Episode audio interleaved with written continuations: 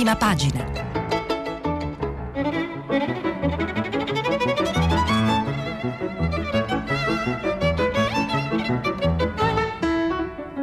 Questa settimana i giornali sono letti e commentati da Antonella Rampino, opinionista del quotidiano Il Dubbio.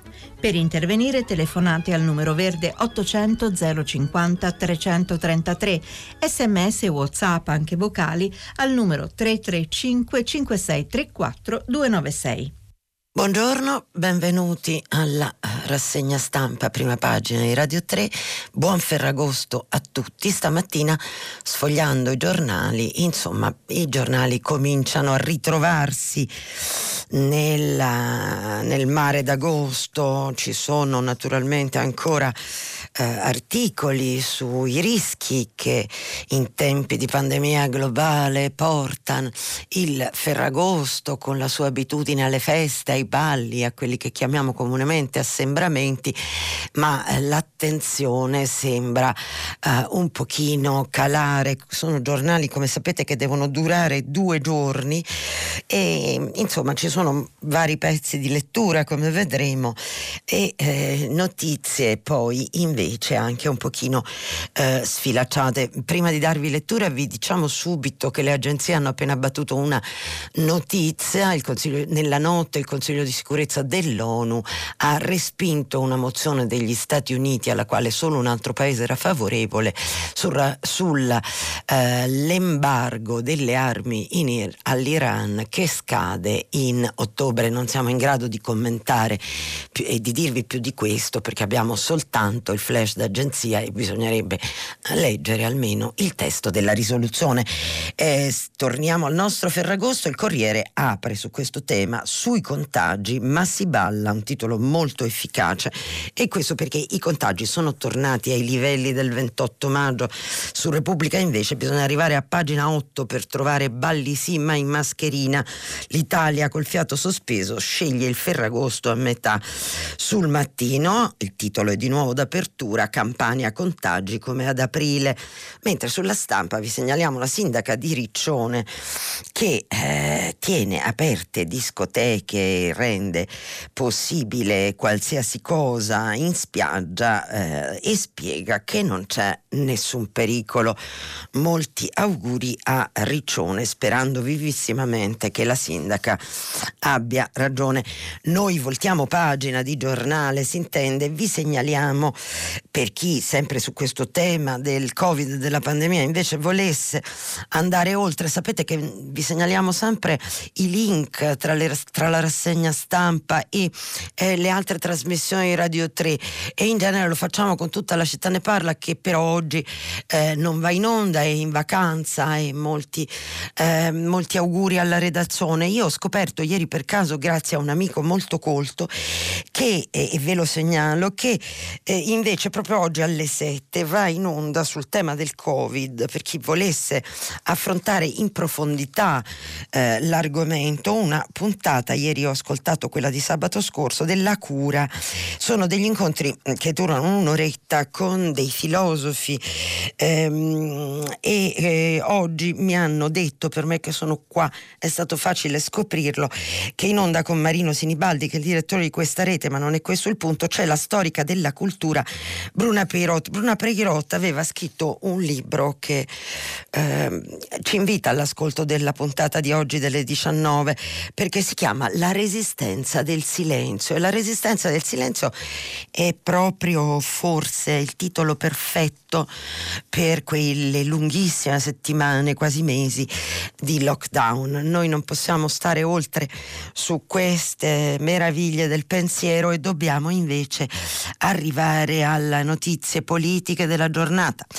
La notizia principale è che c'è il sì dei grillini, così lo chiamano tutti i giornali, via consultazione della piattaforma russo all'alleanza piena con il PD una notizia, come vedremo, che non è una notizia che, e su questo punto c'entra suo, la sua analisi poi Marco Imarisio eh, del Corriere della Sera, ma noi cominciamo a leggervi dalla pagina 1 e a seguire eh, l'analisi di Annalisa Cuzzo Crea su Repubblica. Annalisa Cuzzo Crea è una delle più grandi e acute, devo dire, nella la mia opinione, esperte di eh, Movimento 5 Stelle, la fragilità della fase 2. Il voto con cui i 5 Stelle hanno sancito la possibilità di fare accordi elettorali con il PD è un passo avanti nel faticoso cammino della maggioranza di governo e questo è indubbio ehm, fornisce un orizzonte strategico che finora non si era intravisto in nessuna delle due forze politiche. Disegna un campo di gioco preciso per le prossime elezioni regionali e amministrative. Da una parte il centrosinistra di Nicola Zingaretti e Luigi Di Maio, per quanto strano possa sembrare, dall'altra il centrodestra di Silvio Berlusconi, Matteo Salvini, Giorgia Meloni. È il primo livello, quello di un fronte che spera così di fare meglio di quanto abbiano attestato sinora ora i sondaggi per le prossime regionali, cominciando col siglare una nuova intesa nelle Marche, spingendo su alleanze laboratorio negli 85 comuni dove i 5 Stelle presentano una loro lista, a partire dalla piccola Pomigliano d'Arco, terra natia del ministro degli esteri. Il secondo obiettivo pare però quello di mettere sotto pressione la leadership di Giuseppe Conte, tanto che il PD prepara per il 2 settembre un recovery day in cui presentare le sue proposte proposte per la ripartenza del Paese. La risposta a quegli stati generali dell'economia convocati dal Premier senza neanche avvertire gli alleati. Un modo per dire che i partiti di riferimento del governo vorranno d'ora in poi essere protagonisti se non promotori di ogni decisione, di ogni scelta, magari cambiando l'assetto che regge Palazzo Chigi. La voglia di rimpasto c'entra in questa storia più di quanto i suoi stessi protagonisti siano disposti ad ammettere. I limiti di quella che può considerarsi la fase 2 del governo giallo-rosso sono però evidenti nel suo atto eh, fondativo. Può davvero un nuovo campo politico nascere da un voto di metà agosto sulla piattaforma digitale gestita da Davide Casaleggio, il cui unico interesse è mantenerla centrale nella vita del movimento? La risposta è no, perché la fragilità del metodo i malumori emersi nelle ultime ore ne sono la prova, indebolisce il senso della proposta. Gli iscritti a Rousseau hanno votato un quesito per cui d'ora in poi i 5 Stelle potranno allearsi con i partiti tradizionali. E uno che cance- un altro quesito che cancella la loro regola aurea, quella contro il tanto vituperato professionismo della politica. Conclude poi Annalisa eh, Cuzzocreo che il punto eh, è Roma e il paradosso di Roma è la prova di un vulnus. Di Maio e Zingaretti siglano un'alleanza mentre nella capitale PD e 5 Stelle affilano le armi l'uno contro l'altro. Ma se non si tracciano valori comuni è impossibile trovare candidati che li incarnino e senza quelli il presunto nuovo centro-sinistra sinistra rischia di apparire agli elettori come un triste matrimonio di interesse, pronto a naufragare se alle prossime regionali firmatari del patto d'agosto perderanno la partita. Eh, noi mettiamo in connessione con questa chiusura del pezzo di Annalisa Cuzzocrea una piccola notizia di, dei giornali di ieri che ricordiamo eh, Salvini avrebbe affermato che le regionali non sono un test per il governo governo che ci permettiamo di notare rispetto alle analisi previsionali di Annalisa Cuzzocrea non sembra affatto eh, in forse per il semplicissimo motivo che il partito di maggioranza relativo al momento è il Movimento 5 Stelle che sostiene il governo Conte e così come lo sostiene Zingaretti nonostante si riportino malumori nei confronti del Presidente del Consiglio come è ovviamente il lavoro dei giornali riferire anche ai malumori. Ma di qui a sostenere un'instabilità che avrebbe altri motivi per eh, come dire più sostanziali forse eh, per esprimersi eh, farla invece derivare dai rapporti politici ci a noi almeno sembra un po' una forzatura. Marco e Marisio, vi dicevamo sul Corriere della Sera, storia di una metamorfosi, ma anche basta con i giochi di parole, da uno vale uno a tanto vale tutto, lo sberleffo viene sempre più facile, al tempo stesso sbrigativo. Quello che sta avvenendo nel Movimento 5 Stelle è sotto gli occhi di tutti da anni. La trasformazione da movimento a partito, anche un partito di quelli vecchia maniera, molto meno liquido di tanti altri, non è solo un passaggio evidente evidente e solare, ma pure necessario alla sopravvivenza stessa dei 5 Stelle. Ecco il punto, il punto di realtà. Eh, che, eh, dice Marco Imarisio, che sia per ragioni di semplice galleggiamento tese a sfruttare circostanze irripetibili, oppure per darsi una struttura necessaria a essere parte dell'establishment e non più solo a criticarlo, il processo è ormai ultimato.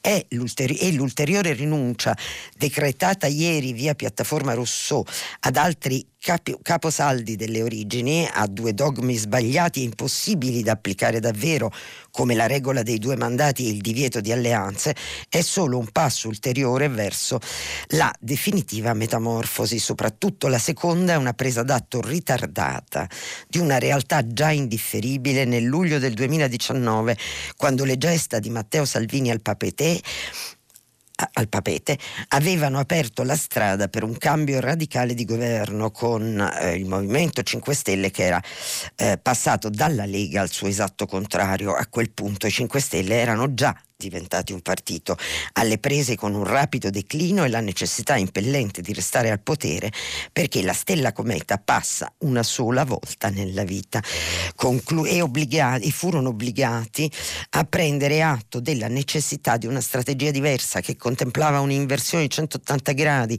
rispetto a quanto fatto fino ad allora. L'articolo di tutta la pagina 3 molto lungo conclude eh, Imarisio, la realtà ha battuto la propaganda per K KO era solo questione di tempo e sarebbe successo. Agli attuali vertici basterebbe riconoscere di aver finalmente capito che c'era del vero in quel che ripetevano i loro critici avversari, ovvero che la politica è compromesso, forse mediazione non necessariamente compromesso, questa è un'obiezione mia, che i fatti sono cosa diversa dagli slogan da Savonarola e tutto sarebbe salvo, sal, tranne la credibilità di chi predica onestà, onestà a getto continuo e da almeno tre anni si esibisce in incredibili piroette pretendendo che la gente le consideri sempre e comunque una marcia in linea retta.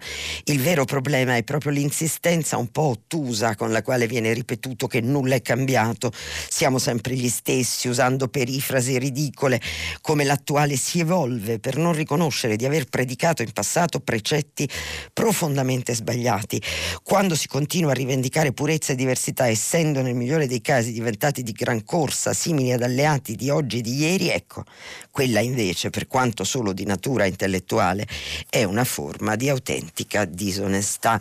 E vediamo in questo pezzo di Marisio appunto anche dei dubbi su questo nuovo corso uh, del nuovo corso di antica nascita del Movimento 5 Stelle. A pagina 4, sempre il Corriere della Sera, i riflessi sugli alleati di governo. Monica Guerzoni racconta, Zingaretti approva la svolta. Ovviamente Luigi è stato di parola, l'alleanza ora per tutto il paese, ma il PD stoppa la Raggi con lei anni drammatici, non la sosterremo eh, mai. E insomma vedremo poi l'evoluzione di questo, di questo appunto matrimonio che sembra una mesalliance di governo no? tra il PD e, e, i 5 Stelle, come notano ovviamente tutti i giornali di destra, è caduto il muro di Bibbiano, apre il tempo, è il matrimonio combinato tra, movi, tra Movimento 5 Stelle e PD, mentre il giornale, se lo troviamo, ha un titolo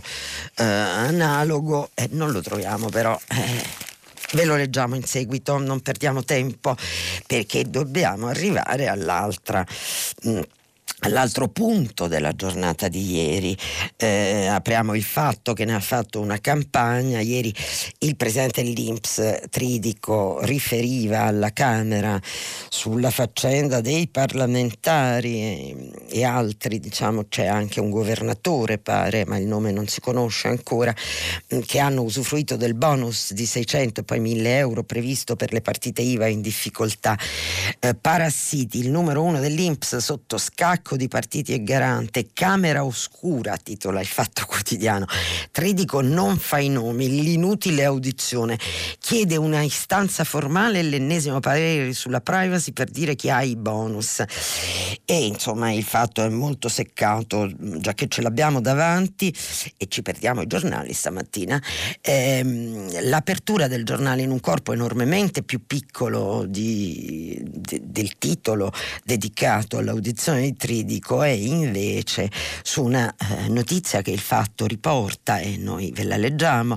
La Lega di Bossi denuncia Salvini truffa di 6 milioni, altri guai e l'occhiello, un, un accordo privato del 2014 e il giro dei 49, qui è saltato milioni. L'ex avvocato del Carroccio, Matteo Brigandì, presenta un esposto contro il leader, leader leghista alla Procura di Milano, lo accusa di aver fatto sparire i soldi dalle casse padane. La vicenda si intreccia con l'inchiesta sui 49 milioni. Eh, vedremo se questa denuncia poi avrà, come dire, eh, un seguito. Per ora è solo il deposito di una denuncia, appunto, non c'è un'indagine aperta. Vi leggiamo invece dell'audizione di Tridico, da, di cui sapete già tutto, da radiogiornali e telegiornali di ieri. Eh, beh, vi leggiamo il bellissimo racconto che ne fa Salvatore Merlo sul foglio, sul reale processo a Tridico alla Camera, vestaglie e internet assente. Roma, la riunione della Commissione Lavoro della Camera è in videoconferenza. Compare sullo schermo la Presidente Deborah Serracchiani, abbronzatissima, praticamente nera. Alle spalle sembra le sia scoppiata una bomba nello studio di casa, fascicoli accatastati, raccoglitori buffetti impilati tipo torre di Pisa, sotto la scrivania stracolma forse c'è persino una ragnatela o un buco. Mi sentite? Silenzio. Siamo in diretta? Silenzio. Chiedo ai funzionari, siamo in diretta? Silenzio. Poi voce fuori campo, da Marte alla Terra. Sì, siamo in diretta. E Serracchiani. Allora do la parola al presidente dell'Inps, Pasquale Tridico. A questo punto sullo schermo ecco una fronte sormontata da un ciuffo. Buongiorno a tutti e grazie, esordisce il ciuffo. Digressioni, incisi, frasi fatte, continuerò a servire il paese. Tutto fluisce in lui con una rapidità affannata ma resta un ciuffo, nel senso che eh, è in collegamento, il computer eh, inquadra solo il, il, ciuffo, per meglio dire, lui si mette in quel modo davanti alla telecamera del computer. Passano sei infiniti minuti e un'anima pia lentamente aggiusta l'inquadratura. Finalmente compare un naso, poi una bocca, infine una dubbia giacca color carta da zucchero a righe marroni. È davvero lui, Tridico. Deve spiegare cosa è successo all'Inps, come è andata la storia dei politici che hanno preso il bonus è una giornata importante, solenne, è il giorno in cui il Parlamento, bastonato e messo alla gogna, deve ribaltare ogni cosa in un dignitoso sussulto. Com'è possibile che l'Inps abbia spifferato tutto? Solo che è il 14 agosto, i parlamentari sono al mare, a casa, in ciabatte. Renata Polverini ha un ventilatore sparato in faccia che le fa svolazzare i capelli mentre vorrebbe assumere un tono inquisitorio e serio. L'onorevole Tiziana Ciprini, smalto dello stesso colore della giacca di Tritico, indossa una specie di vestaglia del varietà, quasi un accappatoio, ma con i brillantini. Non sento niente. Voi mi sentite? Dove sta alla fine del primo tragico intervento di Tridico, che ha parlato dieci minuti ma non si è capito niente, ecco che l'inquadratura torna su Deborah Serracchiani. Adesso indossa le cuffie. Lei parla ma non si sente nulla. Passano due secondi, tre, quattro, otto. Poi finalmente la avvertono. Non ti sentiamo più, Deborah. E Tridico, io non sento nulla, non so voi. Allora Deborah Tesserracchiani si toglie le cuffie e come nel cinema muto lancia uno sguardo di sufficienza a qualcuno al di là del video, forse al marito responsabile del wifi, e poi ne consegna un altro, ma di sopportazione, alla telecamera. Passano altri otto secondi. Ora ti vediamo muoverti, ma non si sente. Deborah continua a parlare come un pesce nell'acquario, voce fuori campo, tono sarcastico. Dovremmo comunicare con i cartelli. Qualcuno ride, salvifica salvifica compare l'immagine blu della Camera dei Deputati come l'intervallo con le pecorelle della RAI. La seduta è sospesa, ma ecco, puff, ricompare la Serracchiani. Di nuovo, ora è inquadrata dal basso verso l'alto, in una penombra da fumeria. Si riprende da sola, con il cellulare. Non è più nello studio, ma in salotto. Metà dello schermo è occupato dall'immagine della sua mano che tiene il telefono. Sembra The Blair Witch Project. Non so cosa sia io questo, vabbè. Do la parola a Paolo Zangrillo, dice. Poi però un dubbio atroce le attraversa la mente. Mi sentite? Sì. Ma ora è lei che non sente. Per fortuna il deputato Zangrillo sente e si sente e infatti chiederà le dimissioni di Tridico. Non appena lui finisce di parlare, sullo schermo si presenta un'informe immagine a quadrettoni sgranati. Deborah? chiede qualcuno intimorito. Potrebbe essere la Serracchiani in effetti, ma potrebbe anche essere un quadro di Picasso. Allora e gli altri, non ben attratti un deputato risoluto, do io la parola al prossimo, tocca al collega invidia ed ecco invidia. In pratica è un fermo immagine, un giovane uomo seduto con alle spalle un'improbabile carta da parati a ramange assortiti e un asciugamano perché appeso al muro. Ma almeno si sente la voce. Vorremmo sapere quanti sono quelli che hanno ricevuto il bonus, chiede invidia. Ecco che ricompare Serracchiani, un incubo. Ora si è spostata sul balcone di casa è disperata. A ogni stacco lei si trova in un posto diverso, sfondo, muro di mattoni rossi e infissi color noce. L'immagine è nitida, ma Deborah è fuori sincrono. Quando ha la bocca aperta è muta, appena chiude la bocca parla. Per cortesia, prego i colleghi. Eravamo d'accordo? Chiudere, lavoro. In effetti c'è un deputato che si chiama Discomi, prende la parola. Grazie Deborah, se ho capito bene il tuo è un invito alla brevità. Intanto però Serracchiani sta continuando a parlare, si sente un sottofondo sempre lo stesso, sempre più disperato, catacombale. E lei, la Presidente, mi sentite? pensavano fosse un processo atridico e invece era il bagaglino, godibilissimo pezzo di eh, Salvatore Merlo sul Mm, foglio di oggi. Eh, il foglio oggi è fatto di sole paginate monografiche, vi segnaliamo l'inserto che di pagine ne prende quattro per commemorare la morte giusto un anno fa dell'amatissimo, eh, anche da noi, eh, disegnatore Vincino. Oggi, come sapete, è giornata, essendo che è sabato oggi, ma domani è domenica, domani i giornali non escono, tutti i direttori si sono anticipati, hanno fatto il loro editoriale oggi, cioè quest'idea eh, che l'editoriale della domenica lo fa il direttore che insomma il direttore io penso dovrebbe scrivere quando ce n'è urgenza e necessità per essere più efficace, ma invece nei giornali italiani da un po' non addentriamoci in spiegazioni, è imbalza questa abitudine, dovendone scegliere uno, noi ne scegliamo due.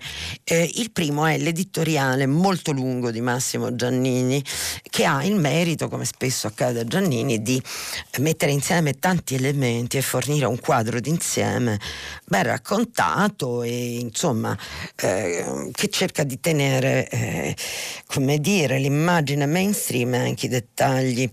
L'abbrivio è immaginifico. L'Italia di oggi ci ricorda i Balcani di Churchill, produce più storia di quanta ne consumi perché andrebbe detto col congiuntivo, qui non è scritto col congiuntivo. Vabbè. E dunque anche stavolta non mancheranno le anime belle che di fronte al via libera del Movimento 5 Stelle alle alleanze elettorali con le sinistre parleranno di svolta storica. Infatti ieri molti telegiornali annunciavano la svolta storica come fanno per tutti i passaggi che li riguardano, nota Massimo Giannini sulla prima pagina della stampa. Fu storico il DEF del 2019 che sconfisse la povertà, come fu storico il decreto dignità che sconfisse il precariato, è storico il decreto cura Italia che sconfiggerà il Covid, è storico il decreto scostamento che sconfiggerà la disoccupazione al sud. Troppa grazia, nonostante il grande passo sia stato suggellato anche stavolta dal piccolo plebiscito del sacro sacro blog dove il sì complice il generale Agosto è passato a larga maggioranza. Vedo che Giannini usa il generale Agosto come noi qui da, sin da inizio settimana. Tuttavia, depurata dall'enfasi retorica tipica della comunicazione grillina, la svolta politica c'è, il movimento evolve, come dice Luigi De Maio, e la citazione è tratta dalla intervista con la quale anche oggi la stampa apre con un'intervista che è proprio al ministro degli esteri e reale capo politico almeno ancora eh, nonostante Bruno Crimi del Movimento 5 Stelle, un'intervista di cui non vediamo conto perché insomma ci pare come spesso succede nelle interviste genere vituperato in Italia, nell'intervista ai politici ci pare abbastanza di maniera. Il movimento evolve, dice Luigi Di Maio, e questa evoluzione, se ben pensata e ben gestita, può rappresentare un fattore di cambiamento per l'Italia. Una premessa, scrive Giannini, sul Movimento 5 Stelle bisognerà che ci mettiamo d'accordo con noi stessi, resta vero quello che su di loro scriviamo da tempo, restano vere l'arroganza e l'incompetenza che un evidente malinteso sulla teoria della cuoca di Lenin ha trasformato nelle leve utili ad aprire le porte del Parlamento a una generazione di virgolette onorevoli senza arte né parte per i quali la politica più che una missione o una professione è stata ed è solo un'occasione. Restano veri il qualunquismo e il populismo che sull'onda del vaffa primigenio hanno annaffiato col veleno la mala pianta dell'antipolitica e dell'odio indistinto verso tutte le caste, salvo poi scoprire che deputati nazionali e cacicchi locali si sono fatti casta essi stessi fino a calarsi il passamontagna sul viso e a lucrare il bonus eh, per le partite eh, IVA. Eh, restano vere la pochezza culturale e la vaghezza identitaria che hanno portato i ragazzi meravigliosi di Beppe Grillo a fare in due anni due governi opposti, uno con Salvini e l'altro con Zingaretti, ad affidare il comando a un avvocato del popolo ormai auto trasfigurato in un De Gasperi o Moro per poi deflagrare nell'inevitabile libanizzazione del movimento e nell'insostenibile guerra per bande tra padri fondatori e padrini degenerati garanti delusi e reggenti confusi, governisti per Gigino contro guevaristi per Dibba. Eppure ogni volta che i pentastellati fanno un passo malfermo sulla via della normalizzazione, tra quelli che un tempo avremmo chiamato i ben pensanti scatta un riflesso condizionato ma insensato, sempre a metà strada tra l'indignazione e l'irrisione. Fedic, fedifraghi, cosa ne è della vostra diversità? Ipocriti, che fine ha fatto la vostra coerenza? Un esempio su tutti, le grandi infrastrutture, la TAP o la TAV, la rete TLC o il tunnel sullo stretto. Nella campagna elettorale del 2018 giustamente passammo settimane intere a scrivere editoriali e a incalzare i grillini in tv perché si candidavano a guidare la seconda industria manifatturiera d'Europa dicendo no a tutto, forse convinti che nel regno di Gaia, sognato dal compianto Casaleggio Senior, avremmo vissuto tutti di pane integrale e sacro peyote, di reddito di cittadinanza e decrescita felice. felice. Poi entrarono nella stanza dei bocconi sulla scia di un trionfo elettorale che gli italiani coscientemente gli tributarono, sperando nella loro virtù non redentrice e rivoluzionaria, ma almeno riformatrice e senz'altro legalitaria. L'analisi di Giannini va avanti a lungo e conclude eh, che il Movimento 5 Stelle deve uscire una volta per tutte dall'equivoco della sua pretesa terzietà. Se ancora ce ne fosse bisogno, la pandemia nel mondo ha confermato che destra e sinistra esistono ancora e che le differenze, se possibili, sono persino più profonde che in passato. Solo quando si sarà Convinto di questo, avrà scelto da che parte stare e ci avrà spiegato cosa vuole fare. Di Maio potrà dire che la nuova era è iniziata davvero. Sempre per i fondi dei direttori, io vi leggo quello del mio Carlo Fusi sul dubbio che ha il pregio della efficacia e della sintesi, oltre ad affrontare tutto quello che è oltre la politica, debito pubblico e discoteche, un link inquietante, anche se pochi lo vogliono vedere, scrive Carlo Fusi, c'è un nesso inequivocabile tra le restrizioni restrizioni alle discoteche. Da un lato il record del debito pubblico, 2.530,6 miliardi, appena nuovamente toccato dall'altro. Semplicemente sono le due facce della medaglia che il Covid-19 presenta. E per un verso i 925 focolai attivi in Italia, le centinaia di contagiati, ieri ancora su, oltre la soglia dei 500, e la necessità di dismettere almeno per un lungo periodo l'idea consolatoria che ad un certo punto il virus scomparirà come spegnendo un interruttore e torneremo alla vita di prima. Convivere con la pandemia significa prendere atto che non solo le nostre abitudini, ma anche le società in cui viviamo devono cambiare. Meglio tenerlo a mente quando il countdown della coazione al rinvio si richiuderà tra due o tre settimane a settembre, nel momento in cui comincerà la stagione della realtà dopo quella della sospensione. E il debito pubblico è appunto l'altra faccia di quella realtà. Una faccia severa che ci dice che la situazione economica, al di là del ristoro prodotto da qualche positivo indicatore, rimane gravida di inquietudini, con il rischio di disoccupazione crescente e la ripresa industriale zavorrata. Governo e maggioranza devono mettere a punto i piani per incamerare gli stanziamenti per il Recovery Fund. Serve lucidità e concretezza, merci che non abbondano. Per di più è in atto l'ennesima campagna elettorale dove varie regioni sono in bilico e il referendum sul taglio dei parlamentari produce divaricazioni trasversali. Può essere che il senso di responsabilità alla fine prevalga agli italiani che un po' di retorica dipinto per mesi come popolo pronto a sacrificarsi e ligio alle disposizioni ritrovino compattezza nel tutti nel tutelare scusate, la sicurezza propria di chi ci vive intorno, ma può anche accadere, i segnali purtroppo non mancano, che la possibile recrudescenza del virus provochi reazioni di rigetto e tensioni sociali che potrebbe diventare improbo sedare. In tanti si affannano a spiegare come comportarsi alzando il ditino. Sono assai meno quelli che si prodigano per individuare alternative, situazioni e atteggiamenti che fino a ieri sembravano naturali ed acquisiti.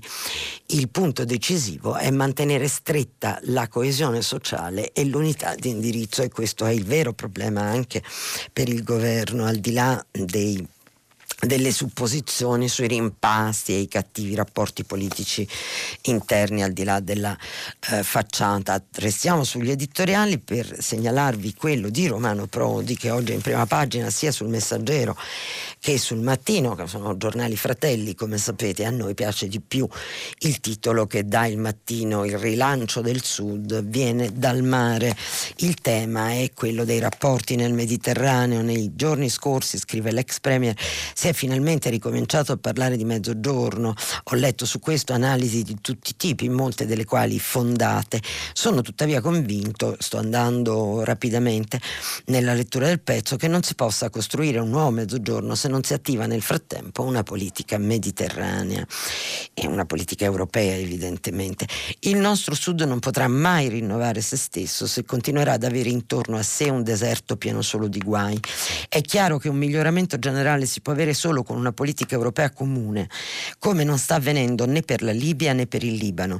Su questi temi il ruolo primario dell'Italia deve essere quello di sollevare ogni giorno il problema ad un'Europa che non ha mai considerato il Mediterraneo come obiettivo primario della propria politica e questo al di là anche della cosiddetta agenda Barcellona, aggiungiamo noi.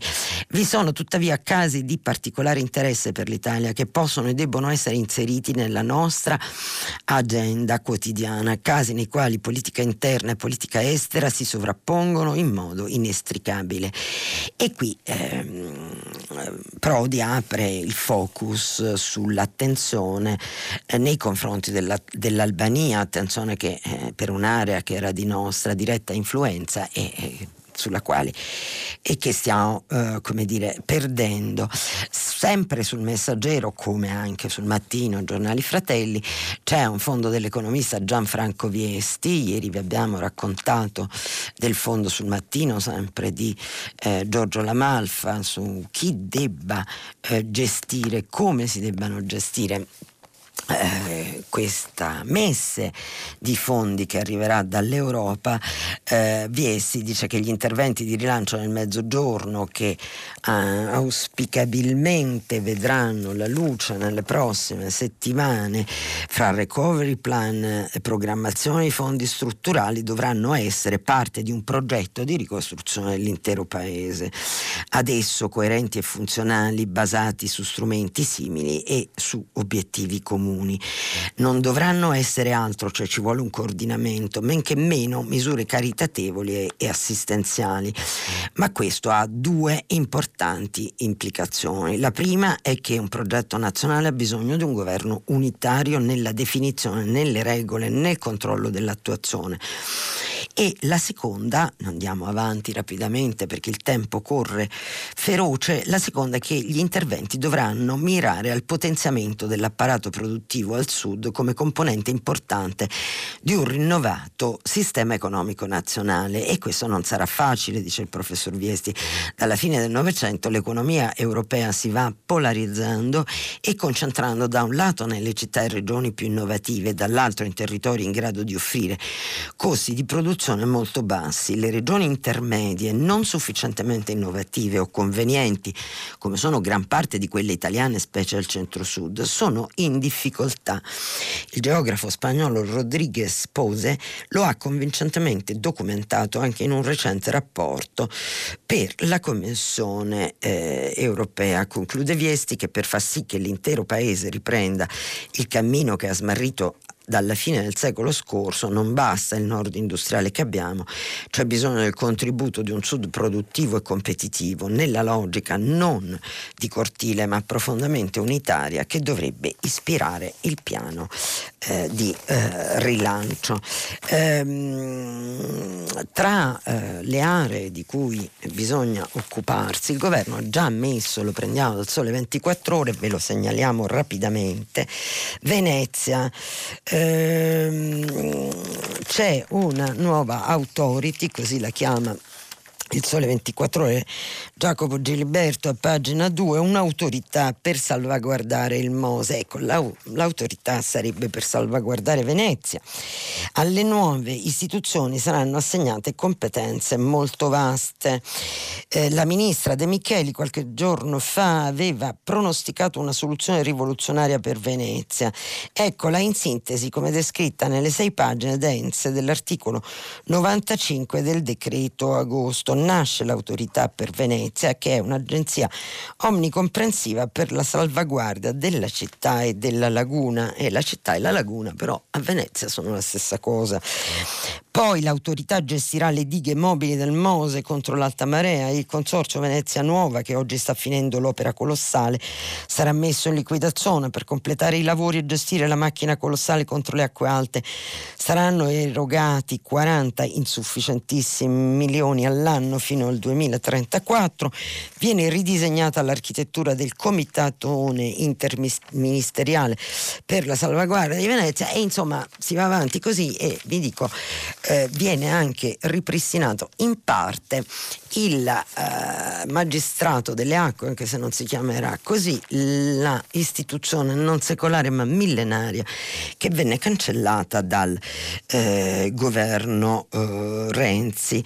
Ehm, dobbiamo per fortuna passare agli esteri e andiamo sul manifesto dove finalmente ha scritto Alberto Negri sull'accordo di pace nuovo in Medio Oriente. Il presidente statunitense Donald Trump è ormai lo sceicco degli Emirati Uniti d'America, di un paese che in politica estera è più incline a fare i patti con le monarchie del Golfo, i suoi maggiori clienti di armamenti, che con un Occidente atlantista in via di disgregazione con la deriva della Turchia e un'Unione Europea sempre meno protagonista anche nel Mediterraneo. Qui torniamo all'argomento di prima affrontato da Romano Prodi.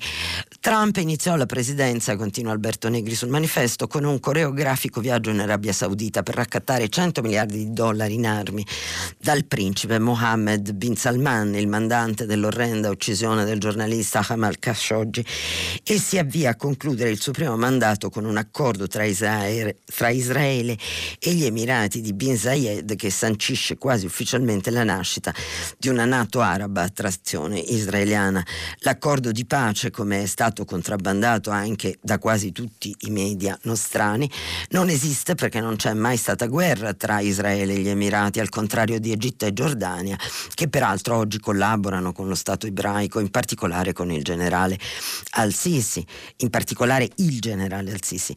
Si tratta in realtà di un'intesa che fa degli Emirati il paravento eh, del prossimo passo, quello del riconoscimento da parte dell'Arabia Saudita per chiudere il cerchio di oltre 70 anni di ferre alleanze americane in Medio Oriente, una con lo Stato ebraico e l'altra con la Casa Reale Saudita, forgiata da Roosevelt nel 1945, ancora prima della fine della Seconda Guerra Mondiale. In questo senso, tra democratici e repubblicani c'è poca differenza.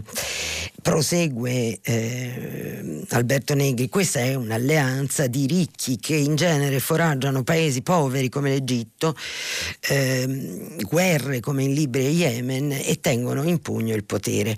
È ovvio che non si tratta di una pace tra popoli, ma con elite arabe che devono in primo luogo temere i movimenti fondamentalisti come i fratelli musulmani e altri ancora più integralisti che hanno sostenuto negli anni per portare la guerra in casa ad altri come accaduto in Siria e in Iraq. Altro che patto di Abramo come lo definisce Trump. Ehm, l'articolo è molto lungo, continua e vi invitiamo a leggerlo tutto. Eh, sul manifesto noi con il tempo tiranno, restando, poi torniamo in Medio Oriente, ma restando sul manifesto vi segnaliamo anche eh, una pagina, non tutti i giornali l- si occupano di seguire la vicenda, in Bielorussia la protesta, scrive Yuri Colombo da Mosca per il manifesto, la protesta raggiunge il palazzo del governo a Minsk, ore decisive, ci sono segnali di ammutinamento di polizie e soldati, Lukashenko potrebbe appellarsi ai reparti sfe- speciali e agli ultimi eh, fedelissimi eh, sono stati intanto scarcerati molti detenuti, compresi contractor russi arrestati nelle scorse settimane.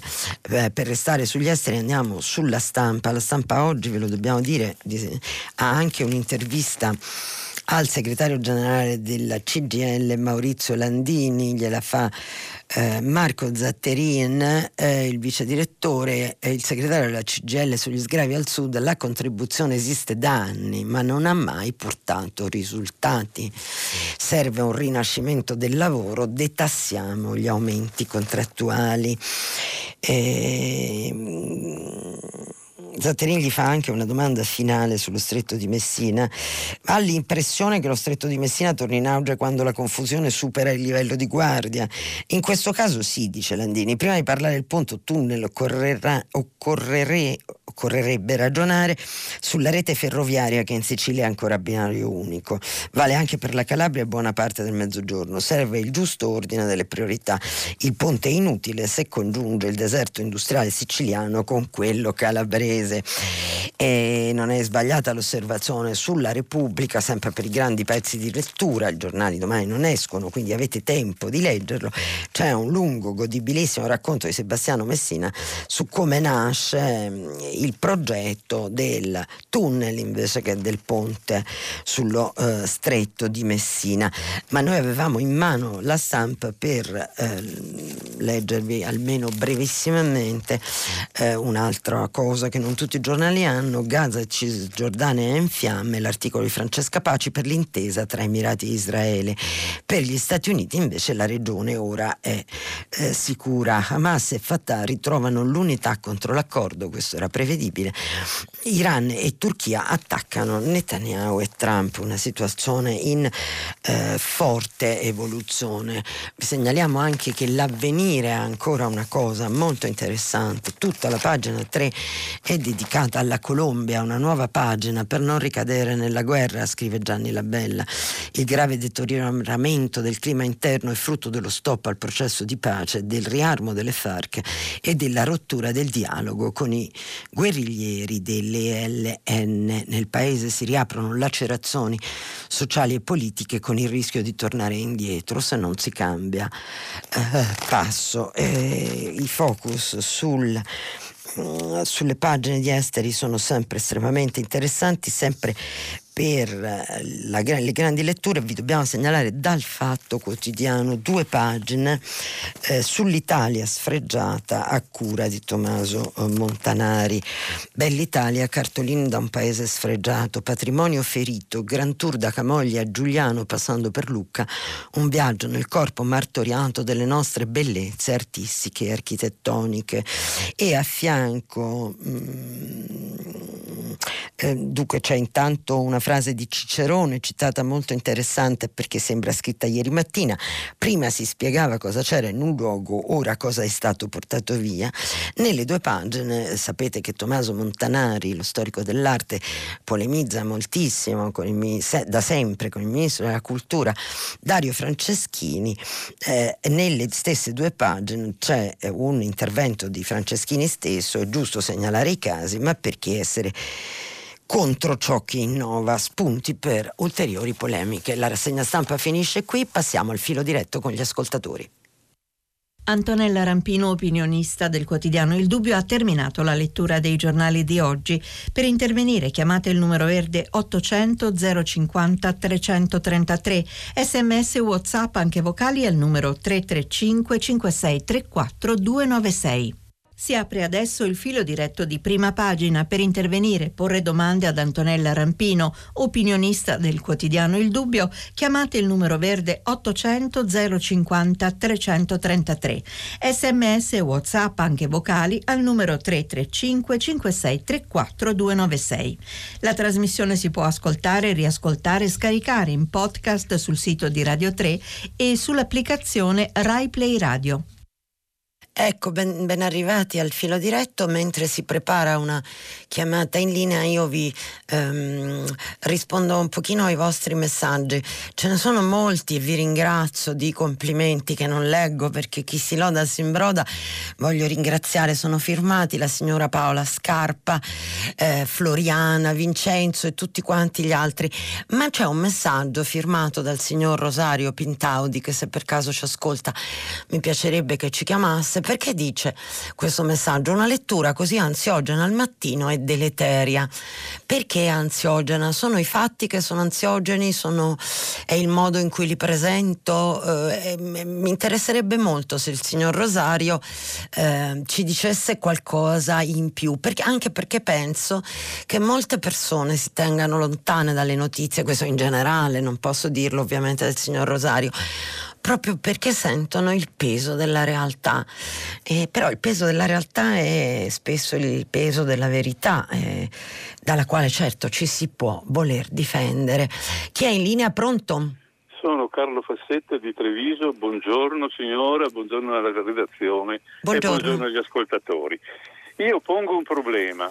Quando mi si dice che ci sono 500 casi di, di, di nuovi contagiati, mi devono riferire a quante prove sono, sono, sono, sono, con quante prove, con quanti tamponi sono stati rilevati questi 500 da, perché se io ho fatto mille tamponi ho il 50% di, di ammalati.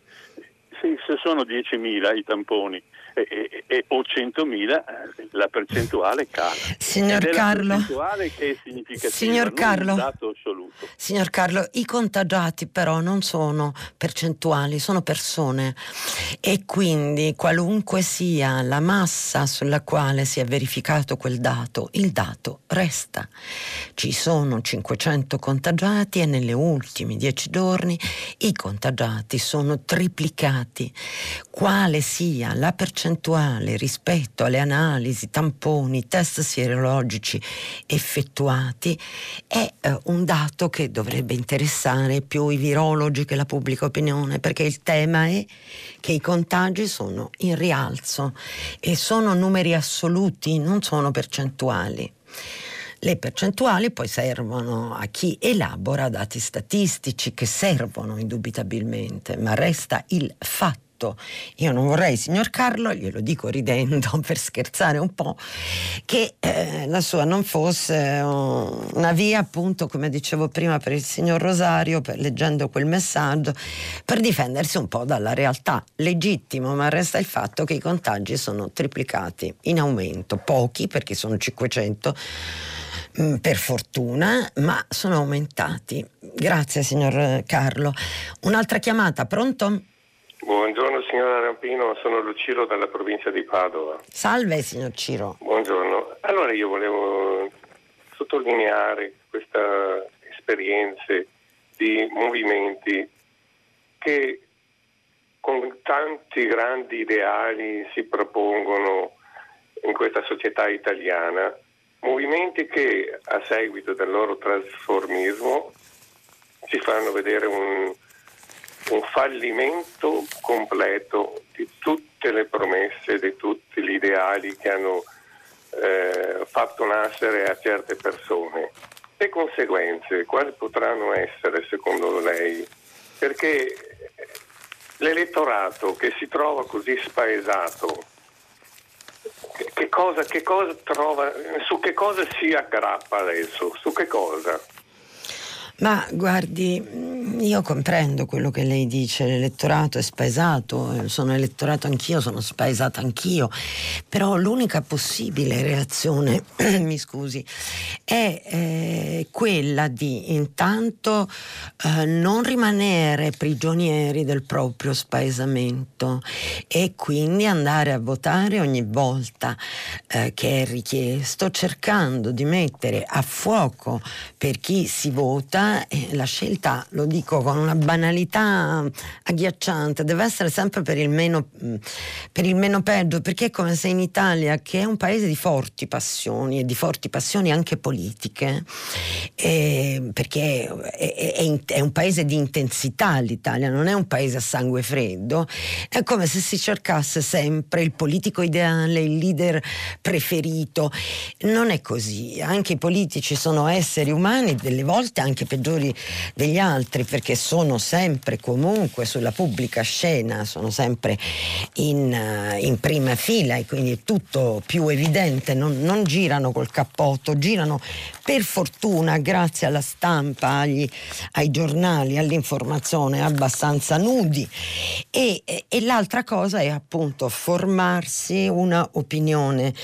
Guardi, io glielo dico anche rispetto a se stessi, non solo come comunità formarsi un'opinione su quel che accade. Per questo è necessario leggere i giornali anche in formato digitale, ma purché siano giornali di carta cioè luoghi nei quali, poi per carità è peggiorato anche quello in Italia, io questo non discuto, ma luoghi nei quali c'è un addestramento centenario e tradizioni culturali di interpretazione e analisi della realtà, perché di questo si tratta, non basta la secca notizia, la notizia secca di per sé può voler dire molte cose diverse, che aiutino a districarsi nel labirinto dell'oggi. Ecco, e questo è l'unico modo in tutto il mondo. L'Italia ha una opinione pubblica un po' meno consapevole che non negli altri paesi, spesso si dice, autorevoli analisti, anche storici hanno notato che in Italia non c'è una vera, non ci sarebbe una vera opinione pubblica, ma solo la costruzione eh, di comune buonsenso, eh, proprio perché l'indice di lettura è molto basso. Naturalmente aiutano anche i libri, eh, non soltanto, devo dirlo io dal microfono in questa rete, non solo i giornali, ma i giornali per comprendere quello che è in atto sono indispensabili.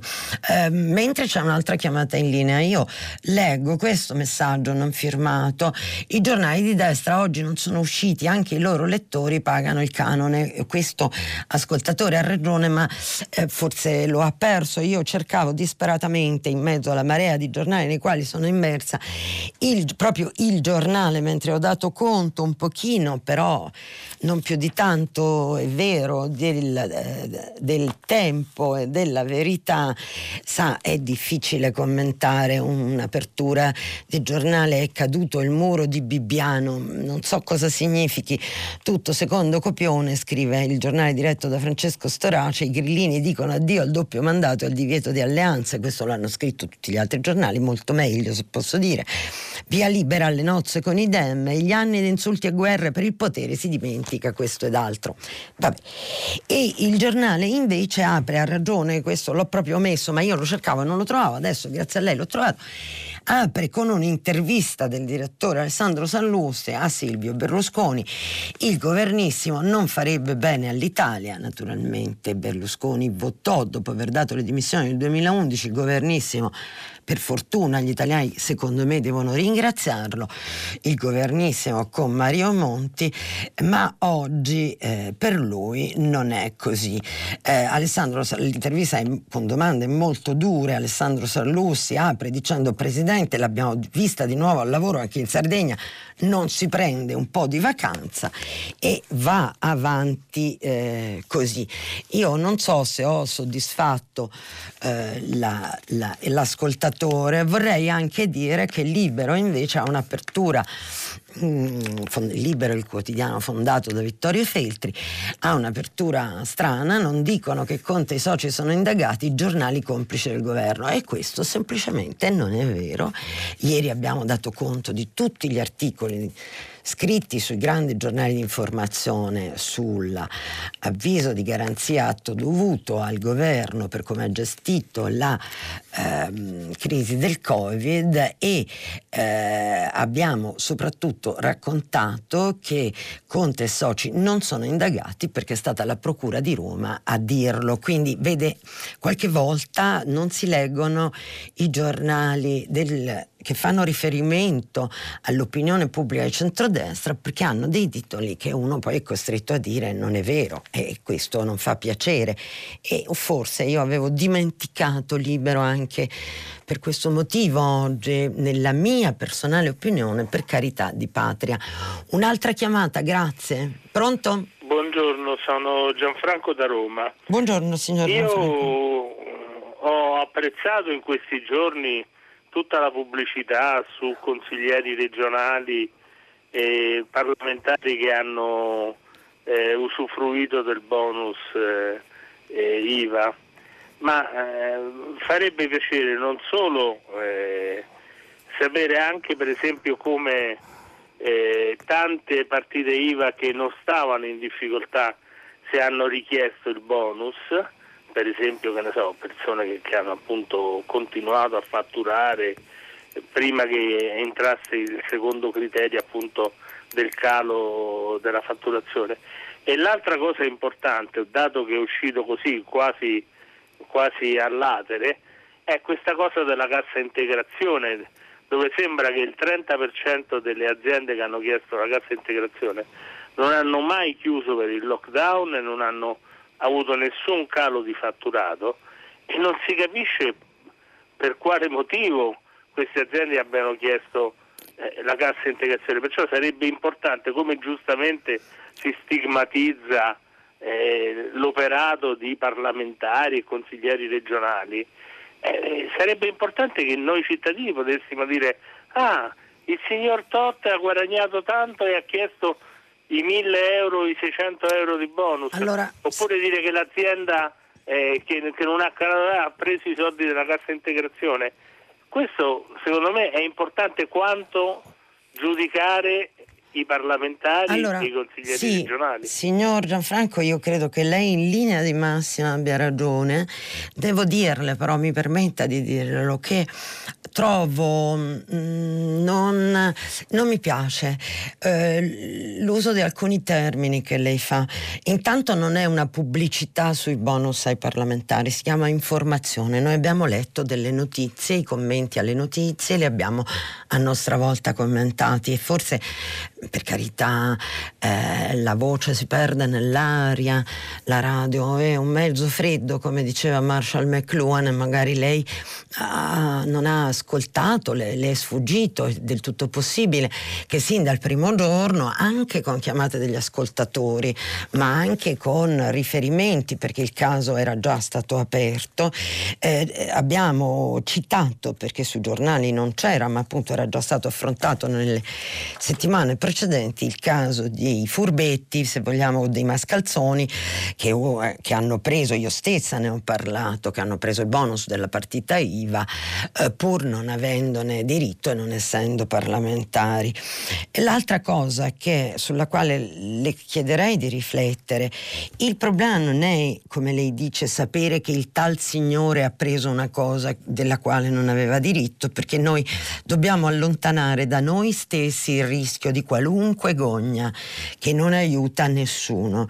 Parlamentari e classe dirigente politica regionale, che, locale, che magari appunto non gode degli stipendi e degli alti emolumenti ai quali hanno perfettamente diritto. Eh? Io sono per pagare i parlamentari eh, quello che è giusto, per pagarli bene per, perché lavorino non bene ma benissimo, non per sottopagarli, questo è il mio pensiero, e, ehm, di classe dirigente locale che appunto non ha quegli emolumenti ma che ha fatto ricorso a, magari, perché magari sono consiglieri comunali o regionali di, di, località piccole che hanno attività professionali che si sono bloccate e ne avevano bisogno, è un caso diverso diverso. Il punto naturalmente dei nomi e cognomi vale per la classe politica perché esiste il fatto, il punto dell'accountability. Essi, la classe politica, gli eletti devono rendere conto e questa è una cosa Italia, sulla quale in Italia occorre battere e ribattere perché è solo non continuando questo scambio di reciproche irresponsabilità con i cittadini che non chiedono conto ai politici perché i politici, eh, come dire, eh, non facciano regole che costringano i cittadini stessi a dover rendere conto mm, di fronte alle regole e a cominciare dall'evasione fiscale. Io questo è que- il vero dramma dell'Italia. Quindi io la ringrazio per la sua telefonata che ha dentro dei eh, principi che a mio personale giudizio sono giustissimi. La invito a eh, riflettere e, vedrà che questi temi che lei solleva eh, verranno affrontati. Il punto qual è? Che l'Inps ha erogato i sussidi e eh, proponendosi, l'ha spiegato Tridico ieri, ma era così così sin dall'inizio e questo chiedeva anche il centrodestra, ci sono interviste televisive di Giorgia Meloni che diceva eroghiamo subito i sussidi, giustamente perché ce n'è bisogno, gli, i controlli li effettueremo in una fase successiva. Questo accadrà, quindi lei se legge i giornali troverà nei prossimi mesi risposta a queste domande che poneva qui oggi a noi. Un'altra chiamata, grazie signor Gianfranco, un'altra chiamata in linea, pronto? Sì, buongiorno dottoressa Rampino, io sono Licia e chiamo da Roma. Eh, brevemente voglio prima ringraziarla per questa settimana Grazie. e poi sono contenta di averla riascoltata, l'ho ospitata nella mia scuola tanti anni fa. Ah, è lei! Fu Senta, bellissimo. Allora, io vorrei ehm, parlare dell'articolo di Prodi sì. sul, eh, sulla questione appunto del mezzo, dell'Europa mediterranea. Sì. Allora, io penso e, faccio una riflessione e le, le, pongo anche una domanda. Eh, di fatto eh, la, diciamo, l'Europa, eh, in Europa la, la, dimensione continentale eh, è stata per così dire fortissima perché la leadership tedesca è incontrastata da tempo, ma L'ingresso poi, e questo ha prodotto diciamo, un cambiamento radicale, l'ingresso dei paesi dell'est Europa eh, di fatto ha condizionato moltissimo e condiziona la possibilità di una politica mediterranea. Mm. Eh, il nostro sud, non solo il sud dell'Italia, ma insomma il sud dell'Europa, quello che gravitava sul Mediterraneo, ne viene profondamente mortificato. Di fatto l'Europa mediterranea, il mar Mediterraneo, il mare nostrum dei dei romani, ma ormai diciamo così è qualcosa che appartiene al passato è una domanda. In realtà mh, questa diciamo, leadership eh, della Germania da una parte e l'ingresso dei paesi dell'est Europa che non solo non si fanno carico della, dell'immigrazione, non vogliono nemmeno sentirsi, sentirne parlare, ma eh, utilizzano i fondi europei perché eh, dal punto di vista economico hanno un grandissimo vantaggio già che come diceva giustamente Prodi lì i costi di produzione sono assolutamente più bassi. Tutto questo produce per quello che riguarda noi, l'Italia, non solo un rafforzamento delle due Italie, la questione meridionale di cui parliamo dalla, dal, dal, processo di unificazione della penisola, ma di fatto pone la questione diciamo, meridionale per noi come una questione europea e forse siamo, e forse siamo troppo in ritardo. Mi ricordo quando D'Alema lo poneva fortemente come ministro degli esteri questa, la questione diciamo, mediterranea.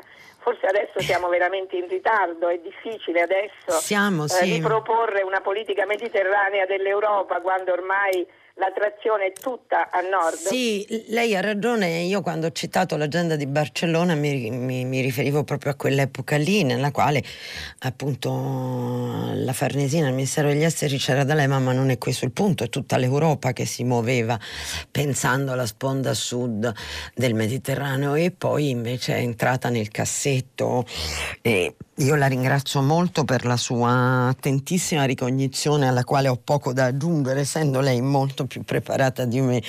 E ehm, andiamo a, a, ad altri ascoltatori. Eh, vorrei, non continuo a leggere tantissimi messaggi, siete troppo buoni, mh, mm, di, eh, di, apprezzamento. C'è, e leggo invece quelli cattivi, come quelli che sono... Eh, che sono contrari. Intanto però vorrei dire eh, che c'è una cosa eh, importante che eh, a me eh, era invece eh, sfuggita. Eh, scrive un ascoltatore rivolgendosi al signor Carlo di Treviso che è intervenuto poco fa e dice che se leggesse i giornali troverebbe anche il rapporto con i tamponi effettuati. Io oggi sono andata un pochino troppo poco dentro i pezzi che riguardano il Covid, eppure nonostante questo, come sappiamo dal primo messaggio che vi ho letto, c'è chi ha sentito un po' troppo allarme, troppo ansia. Eh, un'altra chiamata, pronto? Chi, parla, chi c'è in linea? Eh, buongiorno Antonella, sono Gennaro. Gennaro da dove? Eh, da Napoli. Eh beh, va bene. Signor Gennaro, dica. Lei ha fatto oggi un'operazione molto bella, a me è piaciuta molto quella di mettere insieme i tre pezzi, quello di Messina, quello di Prodi e quello di Viesti. Eh, però ecco, volevo criticare il, il, pezzo di Messina che è la tipica mancanza italiana di eh, separazione tra fatto e notizia. Mm. Nel senso che è costruito, lei ha ragione, di lettura. Trovato. L'ho trovato abbastanza stucchevole, forse anche un mm. po' irridente, mm. perché c'è questa notizia che ci sia un progetto eh, rispetto al tunnel, eh, una cosa anche abbastanza seria, alla lettura del giornale c'è addirittura eh, un, un'immagine, vabbè, l'immagine è un po' così però, ehm, e viene costruita questa cosa rispetto al fatto che eh, sto tunnel eh, lo stanno facendo in Turchia, lo stanno facendo in Svezia, t- tutte queste cose qui eh, lo stanno pensando, ma da noi tanto sarà impossibile farlo. Il problema è che il problema non è ehm, se lo stanno facendo in Svezia o in Turchia, il problema è che dal 76, 876, questo mm. lo scrive anche Messina, il problema di collegare fisicamente la Sicilia al continente c'è mm. esiste e non vale la pena di affrontarlo irridendo e non vale la pena di affrontarlo dal punto di vista eh, non si può fare, non ci interessa farlo, eccetera, eccetera. Bisognerebbe ragionarci in termini ambientali, eccetera, il ponte, il tunnel, lasciamo perdere perché non ho cognizione di questo. E questo va all'interno di un discorso che faceva anche poc'anzi la signora, di una grande trasformazione che le nostre generazioni ehm, hanno vissuto e stanno vivendo. Il Mediterraneo, noi lo sappiamo, pensiamo a Enrico Mattei, pensiamo alla politica filo-araba di Andreotti, eccetera. Il Mediterraneo quando che poi era nati, la politica di Moro eh, la politica esatto, esatto, ha ragione il Mediterraneo quando siamo nati ehm, non era la frontiera tra nord e sud Mm. Adesso sì. Eh, certo. E il nostro sud, eh, e su questo io credo che le nostre generazioni non possano fare eh, quasi nulla dal punto di vista proprio della, della, prospettiva. Effettivamente l'Europa si è spostata come centro verso nord, cosa che non era 30 o 40 anni fa, non era prima della caduta del muro di Berlino, eccetera, ma sono tutti avvenimenti storici sui quali non mettiamo bocca. Ma questo ha fatto sì che per la prima volta il mezzogiorno diventasse davvero periferia. Prima sì. non lo era. Sì.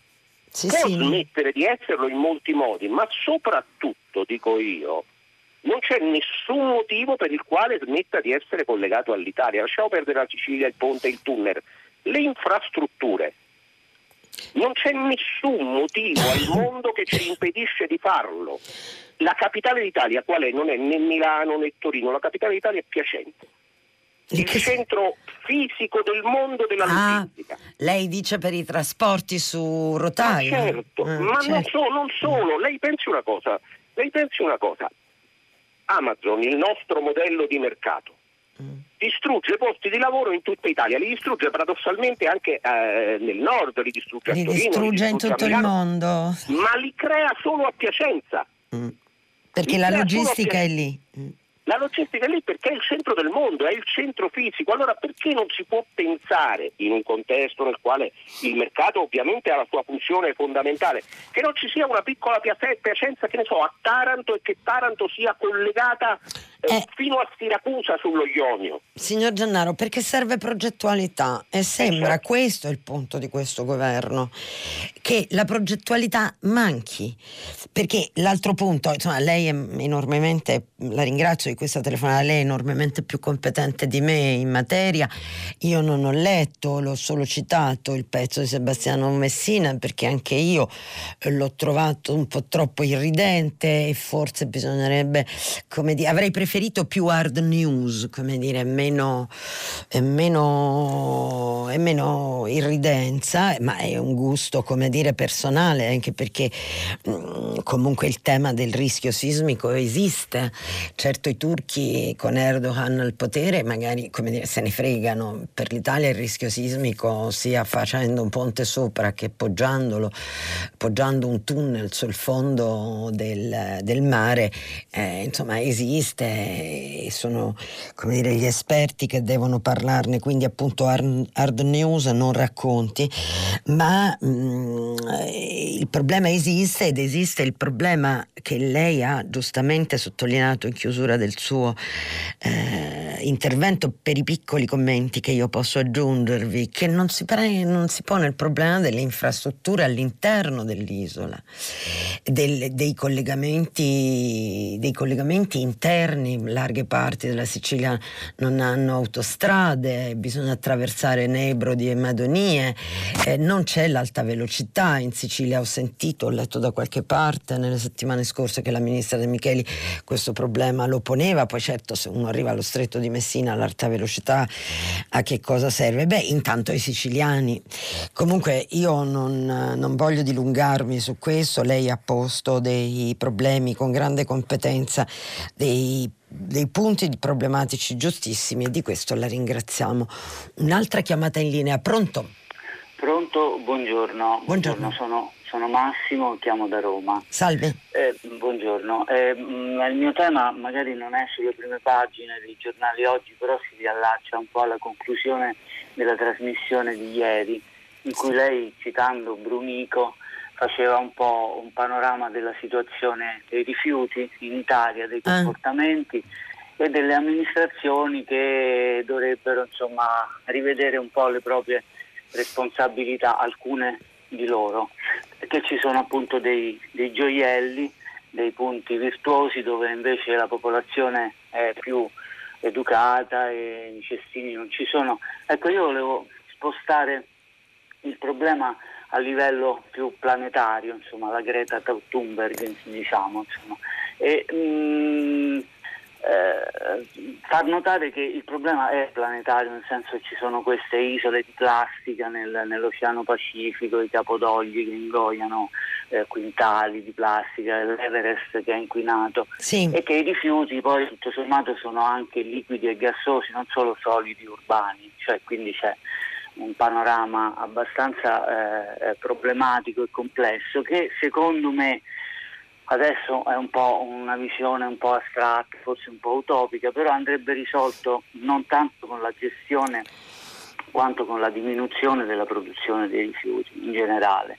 Quindi le amministrazioni in questo senso non è che vadano... Signor Massimo, noi sappiamo queste cose, eh. nelle linee generali sono molto note e noi eh, ci occupavamo solo, era un messaggio da Brunico, del comportamento del cittadino rispetto al rifiuto, non ci ponevamo il grande problema ambientale del secolo, forse a torto, ma non stavamo, eh, com- questa è una rassegna stampa, e non stavamo commentando un esaustivo re- report delle Nazioni Unite o qualcosa del genere, o non c'era un'ulteriore puntata della conferenza di Parigi Sa, eh, il mondo è pieno di problemi, quello ambientale è centrale, io sono assolutamente d'accordo con lei ma noi ci limitavamo ad osservare la responsabilità individuale di fronte al tema dei rifiuti, che certo magari è piccola cosa, ma per il nostro vivere quotidiano è essenziale.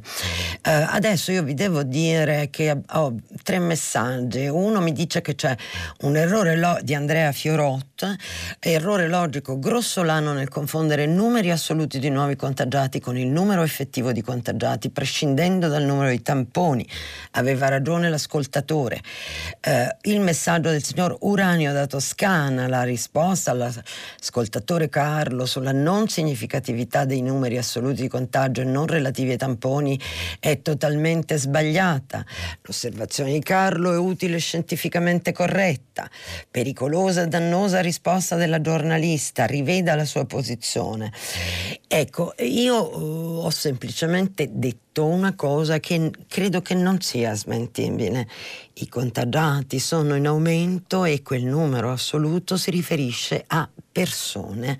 Esiste, l'ho detto, c'è la dire, registrazione di questa puntata, esiste il tema della percentuale, dello studio della percentuale rispetto al numero degli esami che non sono solo tamponi effettuati, eh, ma è un altro uh, dato, un dato che ha um, ulteriori e più approfonditi indubbiamente significati. Resta il fatto che il numero dei contagiati è aumentato e che a me preoccupa moltissimo questa, eh, non so come definirla, rigida lettura lettura del dato, chiedendo che si eh, metta in, re- in, relazione esclusivamente eh, con il numero dei tamponi, perché io temo molto semplicemente, io qui questa è una rassegna stampa, ripeto, è un tema che riguarda la pubblica opinione, temo che la pubblica opinione possa sottovalutare i rischi dell'aumento dei contagi che si registra dalle ultime due settimane dicendo tanto è solo che sono aumentati i tamponi. Ringrazio per queste osservazioni.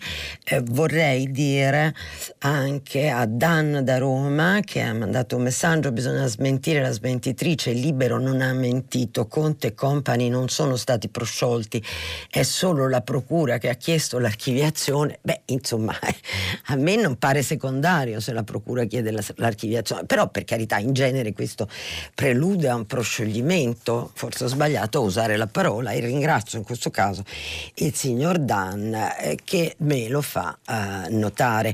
La Procura tra l'altro ha motivato suo, la sua richiesta di non luogo a eh, procedere. E, um, un'altra chiamata, grazie. Pronto? Eh, sì, pronto? Eh, buongiorno. Buongiorno. buongiorno. Eh, sì, io mh, mm, volevo così intervenire. Per, Signora, lei come si chiama? Da dove io chiama? mi chiamo Antonella, chiamo da Roma. Ok. Eh, io volevo intervenire sulla eh, telefonata eh, fatta dal signor Gianfranco. Che, eh, diciamo, pronto? Stia vicino, stia vicino, alla cornetta. Sì, ok, ecco. signor Gianfranco? il signor Gianfranco che eh, diciamo come anche eh, la stampa, la televisione in questi mm. giorni ha eh, evidenziato questa cosa dei bonus eh, di, dei 600 euro e poi quello di 1000 euro eccetera come se fossero eh, eh diciamo la norma fosse quella di darli a tutti indiscriminatamente alle partite IVA. E questo non è vero. Io diciamo minimo faccio la commercialista e questi mesi mi sono molto spesa diciamo, questi, eh, per questi bonus diciamo, per i miei clienti eccetera e eh, devo dire che non è così. Eh, quindi devo aspettare. Signora, mi scusi, una... io non ho eh. capito, eh. non ho capito io, non ho capito se lei sostiene che i giornali. Io sostengo mi scusi, che. Eh, mi scusi, glielo generale, chiedo. Che... Sì glielo chiedo che così lo capisco meglio, è un problema mio. Se lei dice che i giornali hanno dato troppo, hanno raccontato troppo che questo bonus veniva dato a chiunque, o se questo bonus effettivamente veniva dato a chiunque. Ecco, no, capisco. io voglio dire che hanno raccontato, eh, almeno l'impressione che ho avuto io, eh, è, diciamo, che hanno raccontato? è che hanno raccontato che, che, veniva dato, che poteva essere preso da chiunque. Da, no, c'erano dei requisiti, questo... per esempio non bisognava essere iscritti a, ad, altre, a, a, ad, altre, casse previdenziali, enti previdenziali. Esattamente. Eh, vabbè, ma sono, non sì, erano... Però... No, scusi, erano, dei requisiti erano anche rispetto al calo di fatturato. Solo il primo non poteva essere stato quello di marzo per il quale diciamo, ci doveva essere eh, un, cioè uno non doveva aver avuto il primo 2018, decreto intende? Il, il primo, primo decreto, decreto, un reddito superiore a 35 mila euro. Okay. Già quella era ma, dopo, ma dopo le maglie si sono aperte, no? no, dopo meglio. le maglie si sono ristrette perché eh. comunque bisognava aver avuto un calo di fatturato, un calo di reddito eh, e quello di il, diciamo quello dei 1000 euro, okay. quello più genera, gener, generico diciamo, che comunque non era per i professionisti iscritti alle casse, era solo per le partite IVE sì, e quelli che non avevano già avuto eh, quello di maggio, altri sussidi, sì. altri sussidi doveva eh, aver avuto nel mese di aprile un calo di fatturato rispetto al mese di aprile del 2019 del, 30, del okay. 33%. Okay. Quindi diciamo che la domanda uno la poteva fare e quindi hanno sbagliato a fare la domanda e poi adesso eh, si controllerà. D'altra parte io credo che questa è la mia opinione, a, diciamo, una cosa così improvvisa, eh, il controllo non poteva essere fatto istantaneamente, quindi se chi l'ha fatto, eh, diciamo, l'ha fatto in barba a queste eh, norme, eh, perché ovviamente io non credo che un, eh, diciamo, un, eh, un deputato oppure un, abbia un reddito, abbia subito un calo di fatturato diciamo, oppure abbia un reddito superiore chiesto, a 35 mila euro. Ma forse l'hanno chiesto in base al decreto di marzo. Insomma, questi sono dettagli molto specifici. Sì, io però, la ringrazio. Ecco, io volevo precisare questo. Ecco. Eh, la ringrazio della precisazione, certo, perché i decreti sono stati più d'uno e non tutti, insomma, non li conosciamo tutti così nel dettaglio. Eh, io credo che per quel che riguarda i deputati che l'abbiano chiesto prima o dopo, conti poco quello che conta e che l'abbiano chiesto non doveva avevano. Eh, tutto qua. Grazie però signora mm, Antonella da Roma. Un'altra chiamata, credo quasi l'ultima perché siamo in chiusura. Pronto chi c'è? Sì, pronto, buongiorno. Buongiorno. Sono Andrea, chiamo da Firenze. Sì. E volevo portare l'attenzione della comunità di prima pagina a un problema che ho notato e di cui si parla pochissimo. Cioè, le stragi del sabato sera, tra di giovani che muoiono incidenti spaventosi stradali i primi usi dell'alba usando le discoteche sono azzerati praticamente. Eh, sono chiuse, state chiuse le discoteche però signor Andrea. Diciamo come, eh, la chiusura delle discoteche è stata il, quello che ha portato questo beneficio. Sì. E mi preoccupa molto il, il, il fatto che i gestori chiaramente per tutelare i loro interessi facciano fuoco e fiamme per riaprire al più presto. Certo. Vuole sapere cosa mi dice lei e poi portarlo appunto all'attenzione di tutti. Naturalmente non è che come principio generale eh, possiamo dire si chiudono le discoteche perché è evidente, le, insomma, esistono le persone che vogliono andare a ballare e esistono le discoteche, non è che possiamo chiudere le discoteche perché eh, alcuni si ubriacano oppure escono e si drogano e, e muoiono i ragazzi, è del tutto evidente che questo non è è possibile. Eh, che, per il resto io non saprei cosa dirle, le stragi, i numeri di morti terribili dalle stragi del sabato sera si sono per l'appunto eh, sono stati abbattuti dalla chiusura delle discoteche, esse però a un certo momento dovranno riaprire il rischio. Naturalmente che prima ancora delle stragi in automobile ci possano essere stragi da Covid per mancato rispetto delle regole, eh, delle regole eh, contro la pandemia, mascherine. Eh, lavarsi le mani mm, mantenere le distanze. Il governo ha lasciato comunque abbastanza manolasca per questo Ferragosto, ripromettendosi di eh, prendere provvedimenti immediatamente dopo nel contrasto con le regioni su questo punto. Speriamo tutti che non aumentino queste, che non aumentino i contagiati, perché ci potrebbe essere l'incrocio pericolosissimo con la riapertura delle scuole. Io vi auguro ancora buon Ferragosto, siamo giunti alla fine di questa penultima puntata eh, di prima pagina. Passo passo, passo la linea eh, alla, eh, alla, rete. Vi eh, ricordo che noi domani mattina siamo ancora qui eh, a leggervi, domattina non i quotidiani che non escono, ma eh, le eh, riviste dei, e dei particolari e molto interessanti siti non di informazione ma di approfondimento dai, dalla rete quindi noi aspet- vi aspettiamo ancora in linea e domani ci rivediamo alla solita ora e vi eh, diamo appuntamento per quella che sarà eh, l'ultima puntata. Continuate anche, mi raccomando, con i messaggi. Vi ringrazio sempre ancora moltissimo sia per le critiche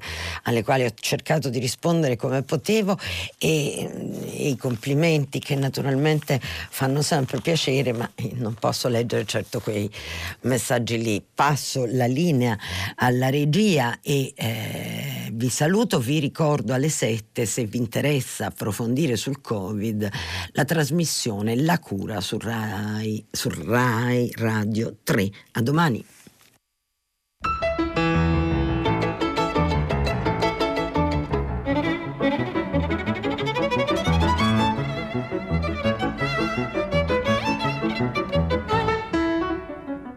Antonella Rampino, opinionista del quotidiano Il Dubbio, ha letto e commentato i giornali di oggi. Prima pagina è un programma a cura di Cristiana Castellotti. In redazione Maria Chiara Beranec, Natascia Cerqueti, Manuel De Lucia, Cettina Flaccavento, Michela Mancini. Posta elettronica, prima pagina chiocciolarai.it. La trasmissione si può ascoltare, riascoltare e scaricare in podcast sul sito di Radio 3 e sull'applicazione Rai Play Radio.